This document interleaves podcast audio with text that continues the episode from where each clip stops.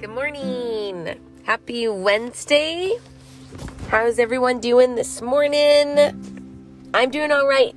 I had one of those nights where I just not get much sleep.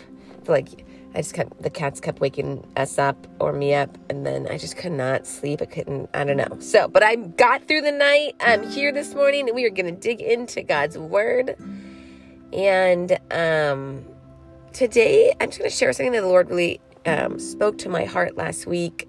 And so we'll be in a few passages in the scripture, but it's just about holding on to anger or holding on to being right or holding on just to unresolved things in your heart that you're just kind of nurturing and like not really working through and letting go. And so um, we're going to start in Jonah in chapter 4. And if you know the story of Jonah, God tells Jonah to go and preach to the Ninevites and he doesn't want to go because he's like no way. They don't deserve um, grace. And so he fled and as he fled god basically had a whale swallow him up or doesn't say whale a big fish excuse me swallow him up and then spits him out to go do what he called him to do. And so we're going to start in verse uh, excuse me chapter 4 verse 1 and it says but it displeased jonah exceedingly and he became angry so he prayed to the Lord and said, Ah, oh, Lord, was not this what I said when I was still in my country?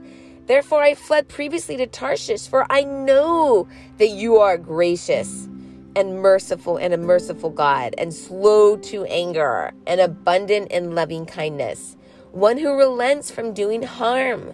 Therefore now, O Lord, please take my life from me, for it is better for me to die than to live. So man is seriously upset right here. He's like, I'm done. Like I, th- he's obviously done. And this is the Lord's response, and it really convicted me. Then the Lord said in verse 4 Is it right for you to be angry? Oof. Sit on that one for a minute. Are you angry about something? Is it right for you to really be angry about this? You ever get to a place where like you're feeling upset or angry in your heart or soul, but your head is like, stop it. What's the big deal?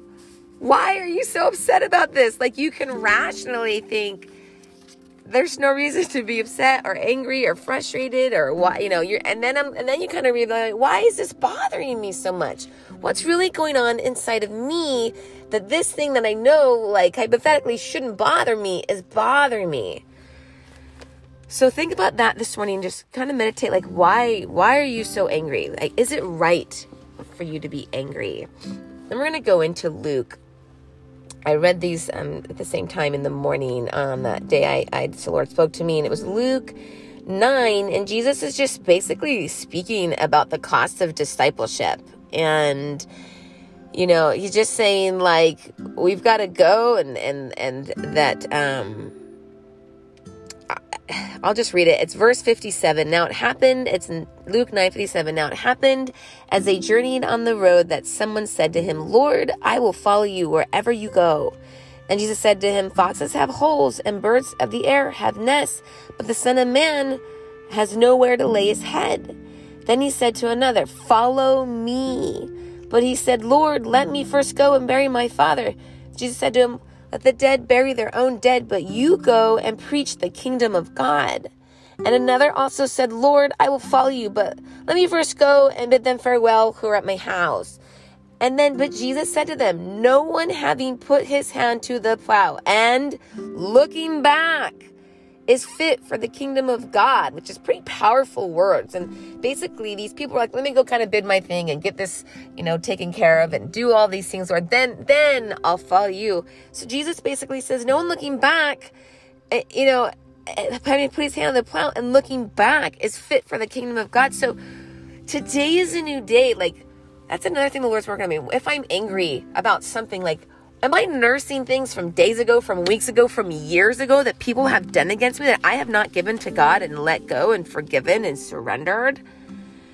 And if so, like, stop it, you know? We'll just finish off with Philippians 4, um, and it is 13. And It is so good, and it just says, no, that's it's not 13, excuse me. 313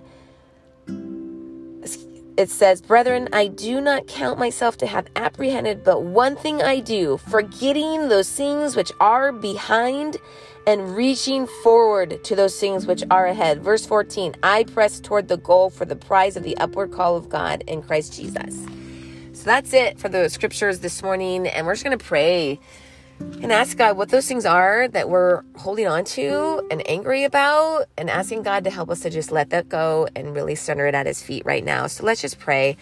Father God, we come before you, Lord. We thank you for a new day, a fresh start. Lord, we thank you. You model to us what we are. You model to us unconditional love. You forgive us, Lord, when we don't deserve it. And when, and Lord, we just have such a hard time wrestling with anger with others. And things that we get disappointed about or like things don't pan out the way we want and we're just upset about it god because our life doesn't look like maybe we wanted it to look at some point lord. And god we just ask right now that you would just forgive us cleanse our heart for being angry when we shouldn't be angry cleanse our heart for holding on to resentment or anger or frustration longer than we need to, Father God. I pray right now, Lord, in Jesus' name, that you would uproot anything inside of us, Lord, that is not of you. Oh, Father God, take these things that we know in our head or we can rationalize at times, like, I don't need to be upset about this but I am. So, God, I pray that you would just help us to say, I refuse to be angry anymore about this. I refuse to let this have power over my life so that it's affecting my attitude and my performance at work and how I'm interacting with those around me. Oh, God, please, I pray that you would help us to not look back.